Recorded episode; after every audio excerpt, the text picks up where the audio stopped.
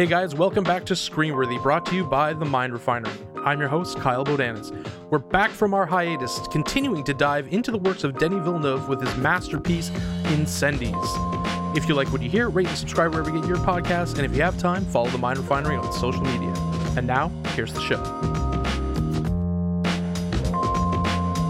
All right, guys, we're continuing our lead up to Dune with a look at the works of acclaimed Canadian director Denis Villeneuve. This episode, we're looking at his French language family thriller, Incendies.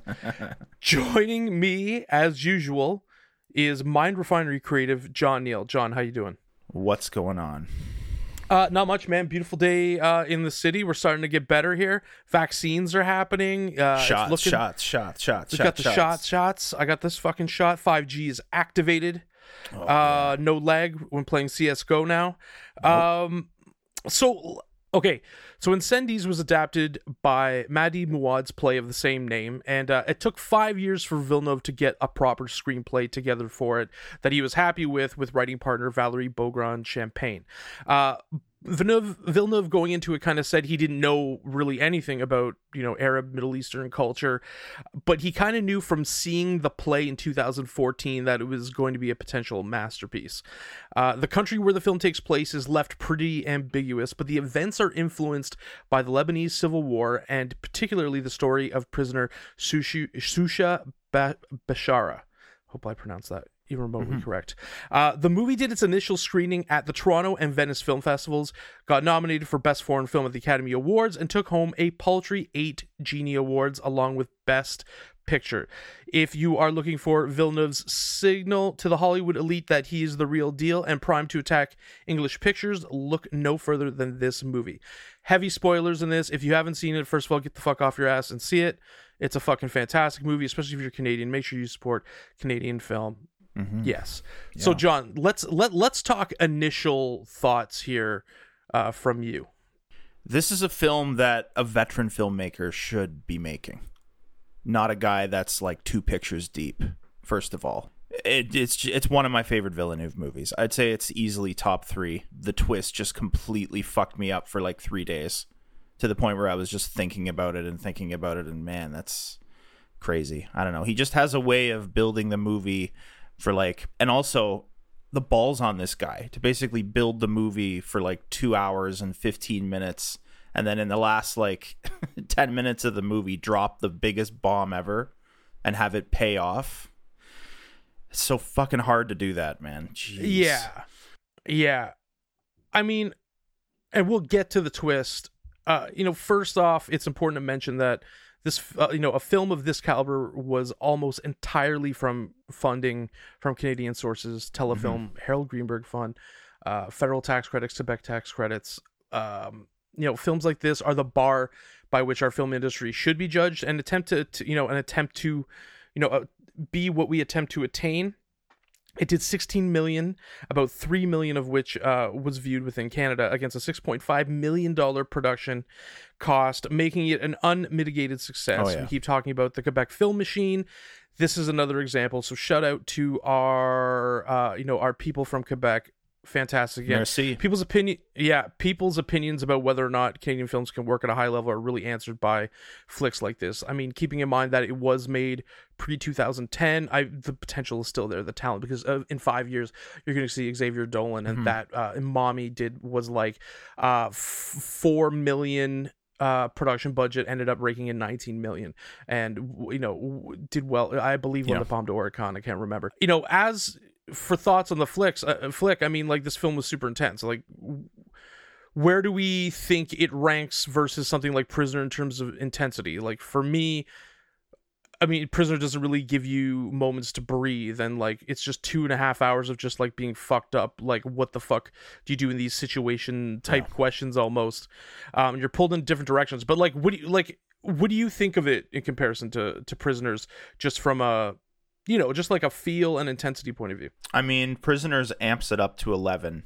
If, so if this is like a 6, Prisoners is like an 11 as far as just keeping you on the edge of your seat and sort of holding on. This is a kind of a more of a we reveal things as we go kind of movie. It's a little slower as well in that sense, just because Prisoners has that extremely tense feel. It just makes it uh, feel like it's going by a little quicker. But I think um, like this movie is really just all about the twist. Because I mean, like you're sort of piecing things together, but you're not really, and so you kind of rely on each scene sort of revealing a new piece of the puzzle.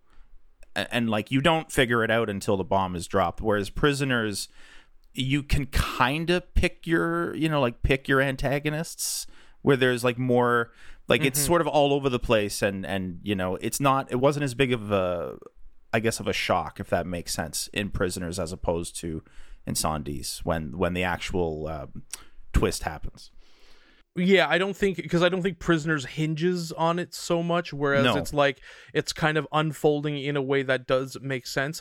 I think with Prisoners, I kind of sorry with uh, Incendies, I kind of got wind of it like maybe four or five minutes before it happened. That's mm-hmm. it. Like like like you know what I mean. You kind of and you're only kind of thinking it, and then you kind of see yeah. her reaction with it. Let Let's talk about this mm-hmm. twist though. You know, uh, like I started pieces together before the big reveal, but when it happens, and you know it's crazy when it drops. Like Simon looks fucked up to which his physical acting is outrageously good yeah you know when he's going through that one plus one doesn't equal two and then mm-hmm. jeanne probably gets it kind of super intense with some Middle Eastern yeah. Oldboy vibes. Usually, you know, when there's a twist in a flick, it's either telegraphed by clumsy writing or it's kind of ridiculous mm-hmm. as a mm-hmm. twist, anyways. So it's like, like twists should be unexpected, but then again, when you see them, expect yeah. You know what I mean? Because you it, it's hard to put it together. I mean, this was so well done and the genuine reveal made sense when all the elements were kind of piled up on each other. The scene where Nawal sees the guy's tattoo is crazy as mm-hmm. well. Like well, it's super well yeah. done. And it kind of like reveals that whole like du- like duality of the two notes like while they're written to the same people, they reflect this idea of being the same people and how trauma and the horrors of war kind of shape mm-hmm. people. So you know, you have one letter written to like her son who she had to give up and then the other one is like to like the the rapist father of her children, right? And it's just like it, it was just really crazy. Yeah. Um like I said, I I didn't see it coming really and then it was just I guess the way it was revealed the old the old general just saying it, right? And it's just kind of it's just like damn. holy fuck. Like it was a bigger bomb than i probably could like if you were like if i was going to think about what was going to happen and what the whole payoff was going to be i don't think i would have said this. And i think that's why it was kind of more impactful uh more so than prisoners just because uh the twist the, the twist is everything. And yeah. like i said he just builds the movie so well up to that point that you're just so invested in everything that's going on all the time. And then yeah it just happens. And it's just fucking that like solidified uh, this movie as like a classic for me was when the twist happened. And and that was like this movie's fucking like come on. Like come on. Yeah. The only the only thing I kind of lament is oh, that like more sure. people didn't yeah. see it because obviously uh, for li- obviously limited release and even you know with the whole Academy Award, you know how American audiences are. They're like, "Oh, foreign film. I don't know if I can deal. I can do. I don't know if I can do that." Like, how good was the? Uh, what movie beat this? Like, how good was the movie that beat this? Um, because I don't think I saw it. I'm trying to remember the fucking name of it. I, I glossed it over uh, when I was doing the research. It would be hard pressed to be better than this one because like this was fucking like this was pretty intense and.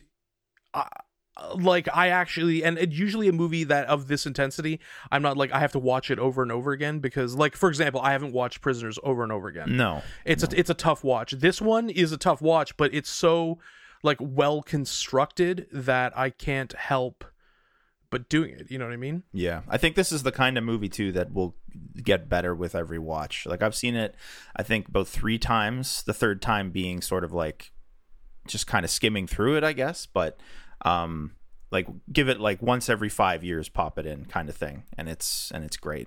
In a better world, it's a Danish film by Susanne Bier. Mm. I never saw it. I can't say it isn't better, but it, you know, I would be like willing to bet that uh, I, I don't know how you're gonna, you're really gonna beat this one. so yeah, like uh, for okay, I want to talk about like some of the scenes because like there were some really really really intense fucking scenes during this. What what were some of the most intense for you? I think the one that jumps out first is when uh, she's on the bus and the bus gets shot up. The bus The bus scene, scene is, is, pretty ridiculous, fucked yeah. up, especially like when she takes the child out of there and the child runs back and they just execute him. And then the bus blows up. Like I'm just like fuck.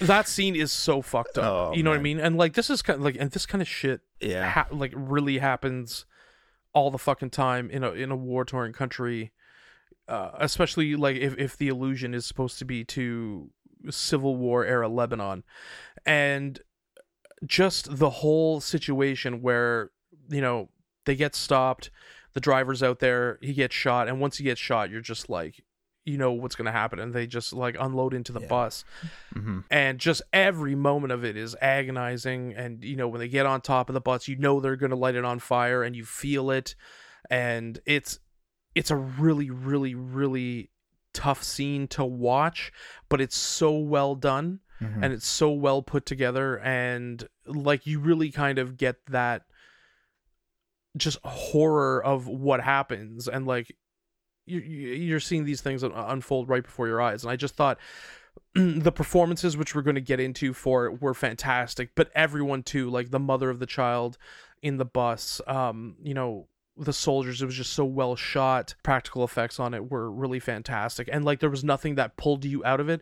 So you're like tunnel visioned Yeah. and sunk right into it right from the like right from when it happens. Like the the realism factor in this movie is crazy. Just because uh, like i mean at least the feeling that you get is just perfect for for what the movie is just because it's so it just feels so realistic and so raw. That's one of the great things about this movie is it really doesn't pull any punches. It fucking serves it up like raw as shit. And i think like it kind of is it nods to polytechnique into like the way Yeah. violence is used and like what it says about it. Because like obviously when you're getting into like scorsese and tarantino there it, it's it's stylized violence for that's a comment on like violence in american society. But this is like realistic displays of how that violence inflicts trauma on people and like how that's carried throughout their life and and, how it affects them and who they are at a very uh, core level. And polytechnique does that too. Polytechnique is probably the most chilling example of it because it is very violent and it is like you're just like yeah. I can imagine when that was in the theater, you could hear a fucking pin drop afterwards. You know, there's very few. there's a few movies that that have done that. Um, like the opening scene in Saving Private Ryan was one. In the movie theater, you couldn't hear like it was silent at the fucking end of it, just because it's like Yeah. people are processing what you've seen, and you're totally right in that it doesn't pull any punches because like it's disturbing when you watch it like you are affected by watching that and like that is Yes. You know filmmaking at its finest it's not overtly gratuitous but it is exactly what it takes to get the idea and like what that setting from like an emotional standpoint a life standpoint and a political standpoint all simultaneously it makes it all really come together Yeah. It almost feels like we're going to school to show you what it's actually like. Like that's like that's what it feels like. exactly and not in yeah in not a fucking like preachy way but in a No, like very no. demonstrative artful way Yeah. Yeah. Um also what what did you think of the scene where like she sees the tattoo for the first time with the swimming? I mean, what did I think of it? It's like well, it's like again, I didn't see the twist really coming. And the funny thing was I when they showed Abu Tarek's face at the pool, I didn't I didn't put the two together because we see well, you, don't see his and, face and They, much. You and don't they show it. Sparingly, Yeah. right? Obviously, in the actual prison, like we see him earlier in the film, but then it's like, you know, thirty minutes later, we sort of see his face from like this side angle, and so he like it's the it's totally the same guy, but I, I didn't put the two together right away. I just saw the tattoos and I was like, oh shit, that's her son, but why is she like what? Like what the fuck just happened? Like it was obviously it's like Yeah. it's, it's amazing but like i was still kind of like okay what else is going to come after this? like, why did she have that reaction? What the fuck's going on? Right. Anyway, uh, yeah. Yeah, because you see him when he's Yeah, you don't really see his face though. You see like his like the side of his face with like his You eye see or it. something. You see it like Yeah. yeah. You see it once. That's it. You see just the side. You see his profile. Then you see him like half of his face because in the prison because it's covered with the newspaper. Yeah. Because when she comes in, he's got like his feet up and is reading the paper, Mm-hmm. and like maybe you see it one more time. So it's not enough to like ingrain it into your memory. No. Where as soon as you see it, but then you know you start to get the thing. And I always, I thought the tattoo thing was so fucking cool. Yeah. Like I really, because I was like in that, I'm like, what, what the hell is she doing? Yeah. And then I realized she was tattooing so they could recognize her because she wanted to go get him one day. Yeah. You know this whole this whole idea of taking a child from when they're young and you know turning them into a killer essentially because that's what happens. You know, a child soldier. You know what I mean? And Mhm. you see what what that whole thing, what that whole conflict and what that that. The, you see the warts of uh, of the culture, and then you see some of the beauty in it as well, and that's another thing too. I liked like the, the dualism between that. I loved that scene, but where where she sees his, his tattoo because it's kind of teased because they, they tease the swimming scene Yeah. At the beginning, it's the first scene. where her movie. mom is like she gets to the pool and her mom's like catatonic at the beginning where she yeah where she's having uh the stroke and and you find well you find out that she has the stroke and it's it's really really fucking crazy how Mhm. everything kind of fits in together and Yeah. the flash and the the way they that time is played with it is done really fucking well as well. You're not like skipping around and like what the fuck is going on and then you really kind of Yeah. get the whole Yeah. idea of the opening sequence like with the kid and getting the head shaved and everything uh, with it. Like that's kind of like for me if you're playing with temporal ideas in a film, Yep. it can be some of it can be just like f- purposeless whereas this it's like every scene and he even said when he was shooting in jordan Yeah. he made sure because it was like two weeks in jordan uh, out of the 40 total production days the rest of it was shot in montreal Sure. and Absolutely. he was like we literally shaved it down so they could maximize the budget because traveling to jordan is fucking ridiculous like he shaved it down to make sure that absolutely nothing would have been cut left on the cutting room floor in jordan so there was like maximizing all the all, you know the production situation She's 14 days. yeah Man. fucking yeah like it, it's it's pretty ridiculous because you know especially when you consider it's funny because on the rhythm section we were talking about DJ Khaled's album which was absolute trash and then we interviewed DJ SB and we just were told her we're like your movie cost two sorry your album probably cost 2.5 million less to make but was far more effective Right. because that's what it is. It's like knowing it, it. It's like, are you doing this? You know, f- is this a wanton fucking incineration of money, or are you like Right. taking this fucking gift of funding and just churning out every bit of squeezing every drop out of it Mm-hmm. Yeah, to get it well, on screen? I mean, again, this is an. We talked about this with prisoners as it being his craft on full display, where you you're just relying on your ability to tell a story. This is the same, the same thing. I mean, it's just pure talent, pure craft to piece this together. That's it. Just your chops. It's all you have to shoot this movie. Fourteen days in. Jeez. 14 days in Jordan and then yeah the rest in Montreal because I think they did some studio stuff where they had to like like some of the interior s- sets Mhm. that were Jordan because a lot of it takes place in Jordan so then I started like kind of looking at okay what was shot on a sound stage in Montreal Right. Like versus that so I want to get into the performances though because the performances in this are solid all the way across Mhm. I believe let's talk about uh Lubna Azabal who played Nawal. I mean, Villeneuve put out a Canada-wide casting search and like even beyond, and basically saw one of her films. I can't remember the name of the 2005 film, but she's a Belgian Moroccan actress, and then was just kind of she will be perfect. And she was 30 at the time and plays age ranging from like 18, I think, to like 60. Right. And they kind of did it all with makeup. Like, first of all, how did you feel that worked? And then what did you think of her performance? Oh man, well that was one of the things that was most impressive about it was was also just aging her. Like it was shocking just how well she carried it all the way through the different stages of her life seamlessly. Yeah. I mean, Villeneuve has uh, just a great knack for, in particular, female performers. I mean, uh, his actresses always deliver knockout performances. This might be the best leading performance in in one of his films, to be honest with you. Yeah, it's pretty strong. Like I'm trying to think, you know, of like it's probably this for me or like Amy Adams in Yeah. Arrival because I thought she Yeah. just does so fucking good. But this one is a really kind man. of it's yeah, it's chilling and you know, you see the trauma stacked upon trauma in this and I th- I, I thought she was able to do really well with it. She played the different she played the different ages very well. You know, you, you see her in the beginning as, you know, kind of a naive child who who gets pregnant like anybody fucking could and has to go through all this stuff because of, you know, and you know there's an honor they kill the father of the child and you know you you and the grandmother stops the honor killing uh, and all this kind of stuff and this whole thing just kind of snowballs from there and her life is kind of out of sorts until then and she's just trying to like get to a place where and then I really loved also Yeah. the grandmother too just because you see her like she is indoctrinated with the culture right but like you see at the same time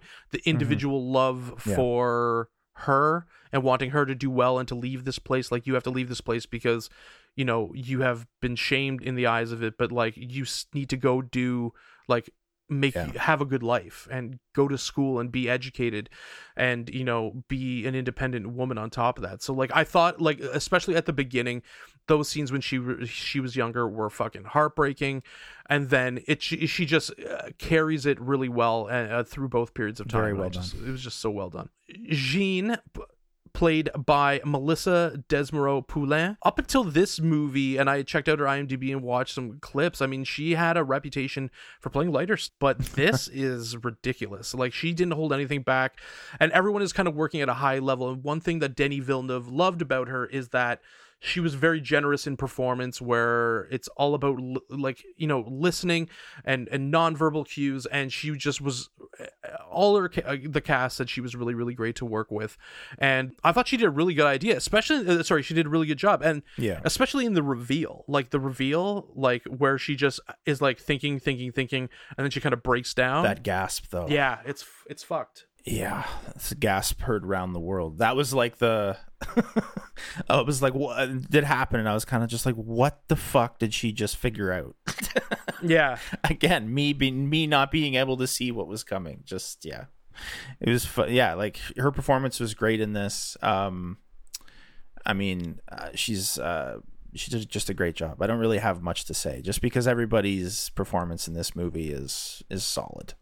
Yes. Uh Simon was played by Maxim Gaudette. Uh, note here, Maxim Gaudette actually spent time in a Palestinian refugee camp to kind of prepare for the role. His line delivery was fucking fantastic, but like the big thing with him was just his non-verbal ability to to convey mass like massively fucked up situations uh just with body language absolutely impeccable like the like he just has the thousand yard stare Yeah. when he, he kind of finds out and when he's it's such a really great moment when he's doing that one plus one equals one thing and doesn't equal two and he was just like really fucking fantastic and he's also uh, a semi Villeneuve regular, at least at the beginning. He was the lead in Polytechnique, if I'm not mistaken. Right? that's yes uh and he was fucking that's another one too where it's like a lot of his like it, the way he uses body language is just really fucking good. Yeah. and i mean like that's kind of an, a director's dream from an acting situation. A person who can you know do it on both sides because then you're not relying on exposition and stuff and like you're really able to kind of craft scenes around mood and tension and and it really just kind of turned out well. So Well, I was just gonna say, like someone like Villeneuve who relies on like moments, like quiet moments with characters Yeah. a lot, where it's kind of just like you're kind of just resting on their expression. And I mean, um, Maxim Gaudette and uh, the woman that plays uh, his mother in particular in this movie really stand out as tremendous film actors that just know how to play to the camera really well. Nihad, the son slash uh, father, was played by Abdelghafour Elaaziz. Not on, uh, not on camera a ton. Uh, we don't spend a lot of time with him, but I think there's this mania that's created about the description of him, and like it's like he's either i the whole time. I mean, and you only and you find this out obviously in the reveal. He's either been described to, as a child that she wishes she could see, or like a tormentor who is trying to break her. And I think one of the big things is though you know is the just mm-hmm. his reveal when he's reading the letters, like the, the idea when he's reading the letters and is freaked out and finally realizes who they are, who they were, and he's just like, I don't even know what to fucking think about that, Yeah. Right? Well, that's the part that you walk away with, right at the end of the movie. You're you're really sort of just thinking about and just running it through your head, like what is going through this guy's mind? You know, what's going through the kids, like like the twins' minds? Like, yeah, it's just it's crazy. It's crazy. Yeah, because he had like I mean he was sent uh you know he was sent to Canada and the idea was for him to like get rid you know shed his identity and start a new life and he, it's just this whole thing comes back and you see kind of what he did slash what he went through and how like the consequences of it are coming back at him in his you know in in this new life he's created for himself. I believe the dialogue coach on this and just ended up being really good so they put him in too. I thought he was really great. Yeah yeah it was a, it was a really good way of kind of uh Yeah, you know he's great. shaping I had no idea. you know a, you know adding a little i i thought he was good at kind of like adding the necessary guide through the like the plot Yeah. and setting it up and all that kind of stuff so i thought like he was really good use his, his scenes his time on camera is really good i want to talk about alain uh, alain turpin uh what do we think of his cinematography and normally we're used to when it comes to talking about Denis Villeneuve is jerking off Roger Deakins. uh, how does this homegrown Canadian talent stack up against its, his more Hollywood counterparts? I, I mean, it's great. I mean, Villeneuve's style sort of, you know, it, it transcends sort of whatever cinematographer he's working with because all of his films kind of are are very much shot the same way. You know, there's a lot of like really solid frames that have subtle camera movements that that sort of reveal things. Um, he likes to use establishing shots of environments to start scenes to kind of put you there to kind of set the mood. So I mean, like as far as it stacking up, I mean it it's it's very similar. And it, like there's nothing uh, nothing wrong with the way this film looks at all. It's perfect for what it is. Yeah, it's good to see one of our cinematographers. Uh, I mean, and we have a lot of really great cinematographers who are working in the industry today. I see them all the time on set, and uh, we see them in, you know, even dipping into Hollywood. But you know, Turpin, his, his work on this was really good. Like this was a really stark looking film. Yeah. I think with, I totally agree about Villeneuve's style, where like frame selection is very much uh, consistent throughout. And I think that's one thing that's really kind of a testament to his abilities Yeah. is that he has a style and is able to kind of co-op it, co-opt it for whichever film he's working at. So like Arrival very different than a lot of these films just from like a, an overall like the idea of science fiction and how it's put together that kind of thing Mhm. but because of that like the, how he's shooting a film like this and how it's the same as this or like blade runner it it's meant to maximize like the human ideas and feelings and and just his ability to kind of put that across the board was really good. But i thought this was well done. Like everything just because i mean again when you're when you're working with denis villeneuve you kind of have to find your spots to highlight it right? And usually that's done through lighting and, and and and that kind of thing. And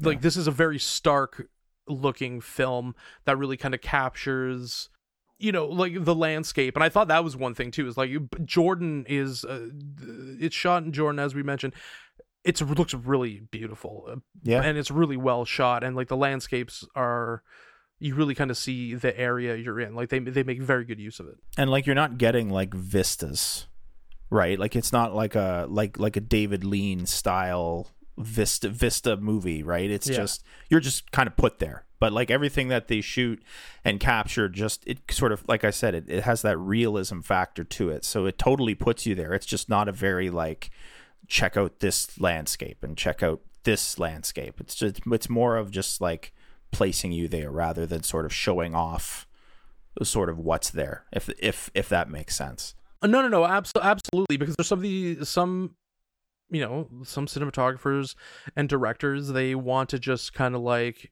well, we're going to show you this big, you know, we're going to show you this like sprawling vista, but it's kind of intrusive into the story. Whereas this is a very like insular story.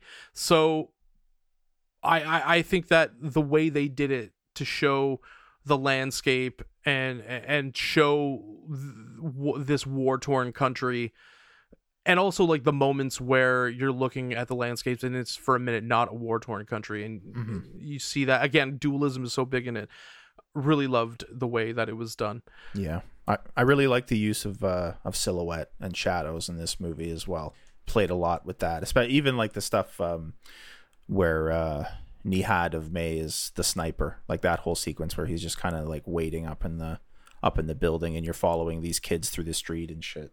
it was really well shot yeah you have no Oh, idea yeah. what's going to happen in that scene No. it's like pretty fucking crazy Yeah, because you think it's like going to be centered on the kids, but it's actually him.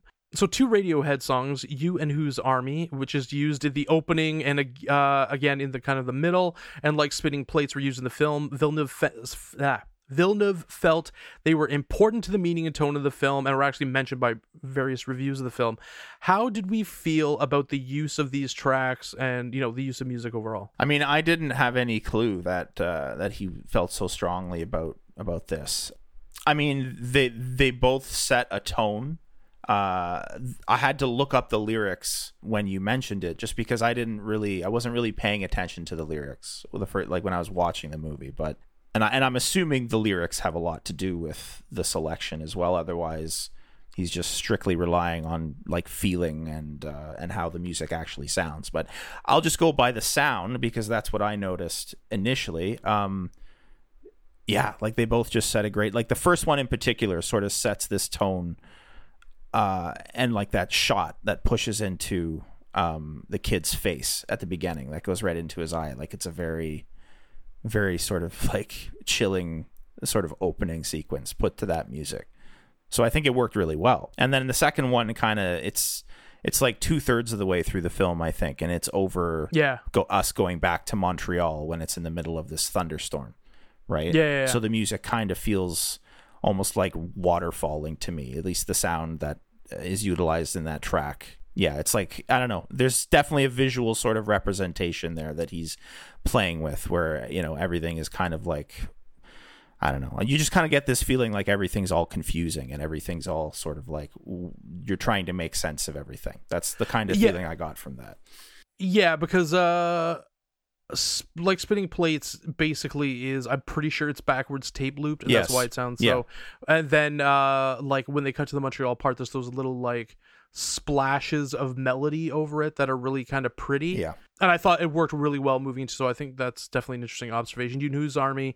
Uh I love that song off Amnesiac. Fucking listen to it if you haven't. And that album if you haven't. And um I thought it was just used really well. It really sets a tone. I mean, I'm a huge Radiohead fan, so mm-hmm. like it kind of sucked me in right away, and just the, you know, the lyrics of it and providing like this backdrop of a war torn kind of environment and and what it is, and kind of setting that up from the very beginning, and then also like showing him being made into a child soldier from the very beginning Right. And like I thought that was really fucking cool. And then like even the scoring parts I thought were really good as well. Yeah. And I mean I I, think Villeneuve uses music very well for this one. It was because he uses more score. Yeah. So that's kind of why I was kind of surprised with like getting these and also like what the licensing would have been to get them. So um it was really fucking cool. oh, You know the use of it. What do you think uh, as far as the lyrics go? What about at least the first song? Uh, sorry, which is um, "You and Whose You and Army." Whose Army. Yeah. Um, what about the lyrics specifically spoke to the film, in your opinion?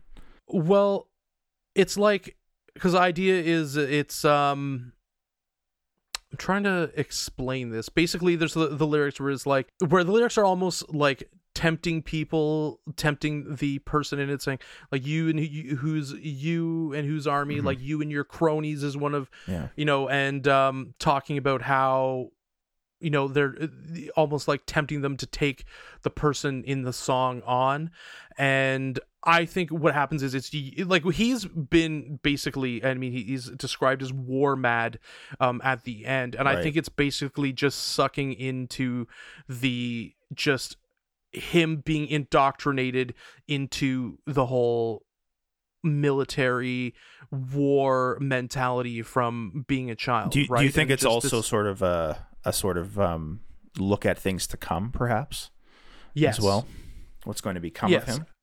Yeah, and this I know, and then the chorus is like we, you know, we ride tonight, and you know he, and you see him through these various parts become this like dis- distorted representation of what he used to be, and I think that the idea of the song is to kind of like pull that out and to kind of accentuate that and i thought it was interesting i almost like thought like spinning plates was intrusive when it first comes in because it comes in over like the middle eastern part and Right. then goes to the then i kind of like got what it was but like overall like i like i really thought the use of music and the use of these two songs was good which is good because like with a film with that budget you don't have a ton for music rights you don't Mhm. need to be emptying Yeah, a bunch of money into music rights that you're not going to fucking use.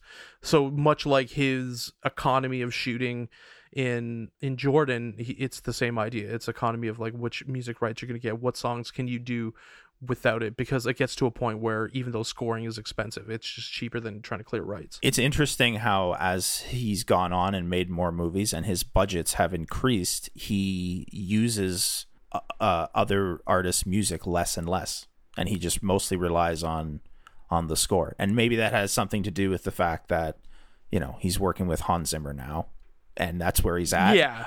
But You, you kind of get to do anything you want when you get Hans, it's like oh, Hans Zimmer. I don't have to worry about music anymore. Perfect. yeah it's yeah I, I- I think but i think that part of that is it's it's harkening back to what we've been saying kind of the whole time we've, we've been looking at his films is that he ma- he shoots a science fiction movie in the same way he shoots this movie Yeah. Which is good because it doesn't he doesn't get into tropes or get into you know the minutia of genre he really kind of drives home his style and his way of storytelling and this idea of it being about the characters about the human experience about the character experience Mhm. and how that can be accentuated through music and how the viewer can be manipulated with that music Yeah. Hans Zimmer obviously drives that home. So yeah, I mean, also it's like, what do you? I I also feel like he's so used to being minimal with budget, you know, from a budgetary standpoint that old habits die hard, right? And if you're a studio, I mean, if you're a studio owner, he's the probably the guy you want to give the money, Yeah. because you at least know it's going to be fucking used in a in a good way. And like, um, I'm pretty sure all of his films have made money. I haven't checked uh, Mhm.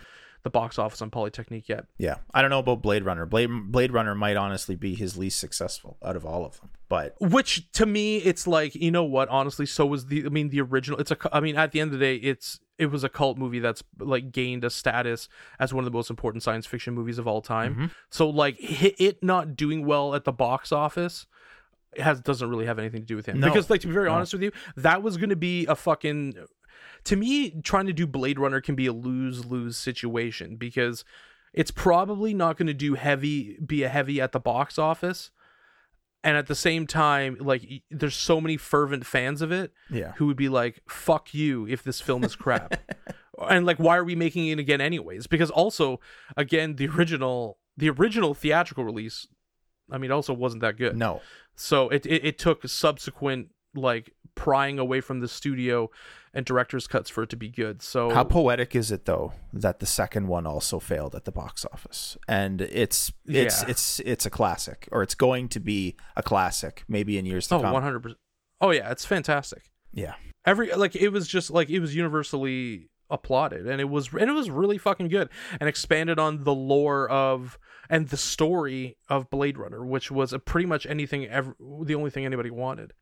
Okay, so as we said, 40 production days, 15 being in Jordan. Art director André-Line Beauparlant was tasked with making the streets of Amman, Jordan, I believe, uh, look like Beirut during the Civil War.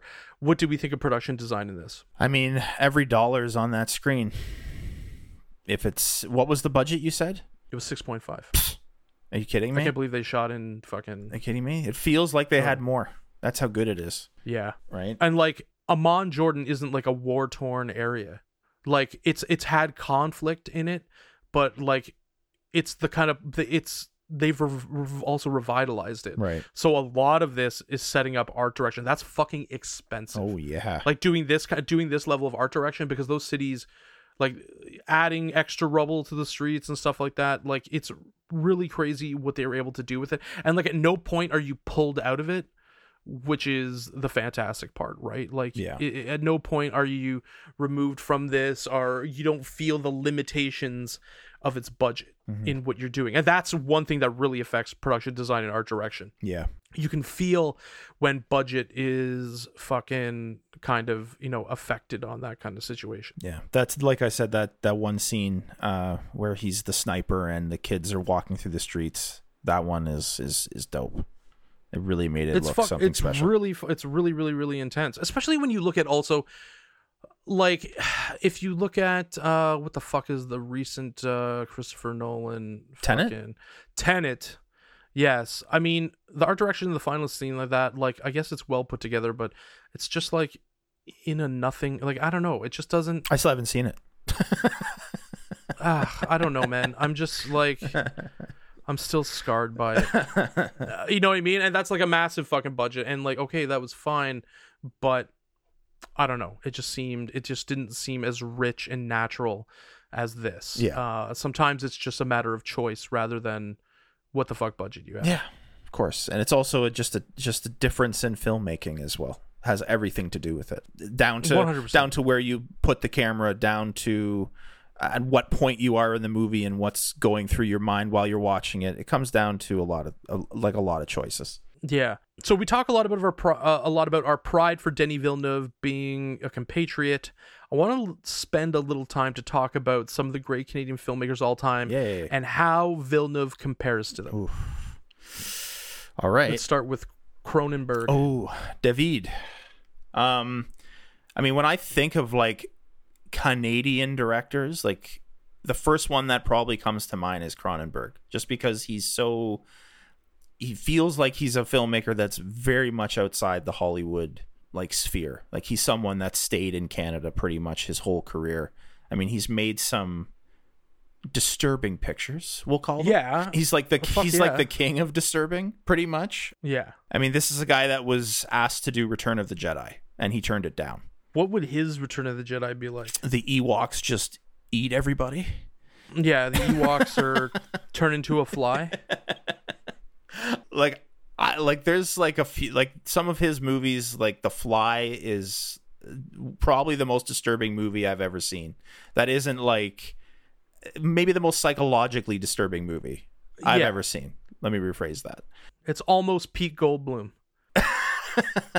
it's it's right there but like yeah i mean and that movie is is carried by the way by the two great performances of geena davis and uh, and jeff yeah, and Geena jeff Davis goldblum is really fucking good. um, I love Geena Davis, but uh, I mean, I, I still think his best movie, even though it's uh, definitely sort of a later edition, is Eastern Promises. That's still my favorite Cronenberg movie because Viggo so fucking good. Mortensen absolutely annihilates that movie, and Naomi Watts is great in that movie too. I don't know, like like I like uh, David Cronenberg. I think he's more of a niche sort of Yeah. guy. He sort of stays in his lane and sticks to a certain type of movie, if that makes sense. You know, No, one hundred percent. What about and you know what? I I'm wondering if I even consider this, uh, fucking Ivan Reitman. Oh yeah, absolutely. The comedy, the the, the film comedy king of Canada, pretty much. Yeah, I mean, uh, this is a guy that's Stripes, Ghostbusters. just go through the list. His first movie that he really sort of the cinema classic Twins. Oh, I love twins. That, that'll that'll that'll always be a guilty pleasure movie of mine. Animal House. He produced Animal House. He directed Ghostbusters. He directed Dave, I think, as well. you remember Dave? yeah, That's the movie about uh, the president, right? Is that Kevin Kline? yeah, yeah, Right? yeah, yeah. Where, yeah, Yeah. it's it's it's it's, it's fucking so good, and uh, yeah, like fucking, it, it's just. uh I think that unfortunately, I think he did Draft Day as well, but we won't talk about that. Um, Don't forget Heavy Metal. He produced Heavy Metal in, ni- in oh, 1980. Yeah. That movie is ahead of its time. yeah, I, I think that um, yeah, I like he he's good. Different style though than obviously Villeneuve, but Well, he's definitely comedy. one of our great. He's a comedy exactly. guy. He's, he's he's like a pure comedy He's guy. He's definitely one of our National uh, Lampoon guy, right? yeah one one of our one definitely one of our great filmmakers. Yeah. Norman Jewison. Storm and Norman. I mean, Moonstruck's a classic. Need I say more? Yeah, that one is good. That movie is fucking pretty fucking good. Yeah, Moonstruck is fucking fantastic. I think he did the Hurricane. The Hurricane's awesome. as well. He also did. Uh, I, in the heat of the I night. didn't even know that he did that movie. I was just gonna say, in the heat of the night. What a fucking movie that is for him to do. Yeah, What is that? 1967 or some shit? yeah. It's like 1967. Little Rod Steiger, little little Sidney Poitier, uh, absolutely fantastic. He did the original Thomas Crown Affair. Yeah. Unfortunately, he did Jesus Christ Superstar. I feel upset because that was the, Judas was the role I was meant to play. I just remember like sitting and watching Moonstruck with my grandparents. Like that was the first one of the first movies I remember watching with like all of them and being able to remember it well. That's also peak raging Nicolas Cage as well. That's the best fuck. That's it's so good. That movie is fucking hilarious. It's like so it's a really good. It's such a Cher's funny good in it. Cher won an Oscar for it. Like it's absolutely fucking John- fantastic. And then Johnny Cammareri. yeah, yeah, it's so fucking good. And then the final uh, one I want to just say, just to pr- you know prop up this th- to begin this discussion, uh, James Cameron. Is he even Canadian anymore? I like uh, that's what I'm saying, but I, I I don't want these I don't want these dickheads on fucking Twitter to be like, what about Jimmy Cameron? Well, I'll like, I'll, like, I'll if you want to give him to us, absolutely, I'll, I'll take it. That's that's fine. That's just the top grossing movies ever. I'll, He's from Kapuskasing. I'll take it. How dare he call himself American? he's from Kapuskasing. He's from Kapuskasing. Oh, yeah, that's- was like a truck driver. Yeah, that's American. yeah, yeah. Um, I mean, yeah, like I, the thing I do, the thing I will give James cred, uh, uh, sorry, James cred, James Cameron, all the credit for is his innovation and his and his contributions to the technical uh, breakthroughs in cinema. Uh, 100% you have to recognize him at least for that. I mean, you can give him shit for having Titanic be a romantic comedy. You know, you can give him shit for using Fern Gully and Pocahontas to more or less tell the story of Avatar. You know, but like I, I will give him. Uh, I will always have Terminator Two and Aliens.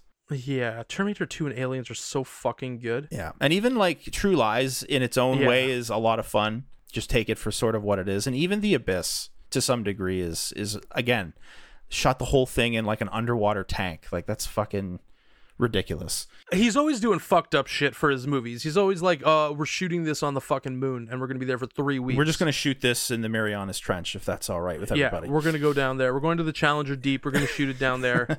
Get ready for some pressure issues.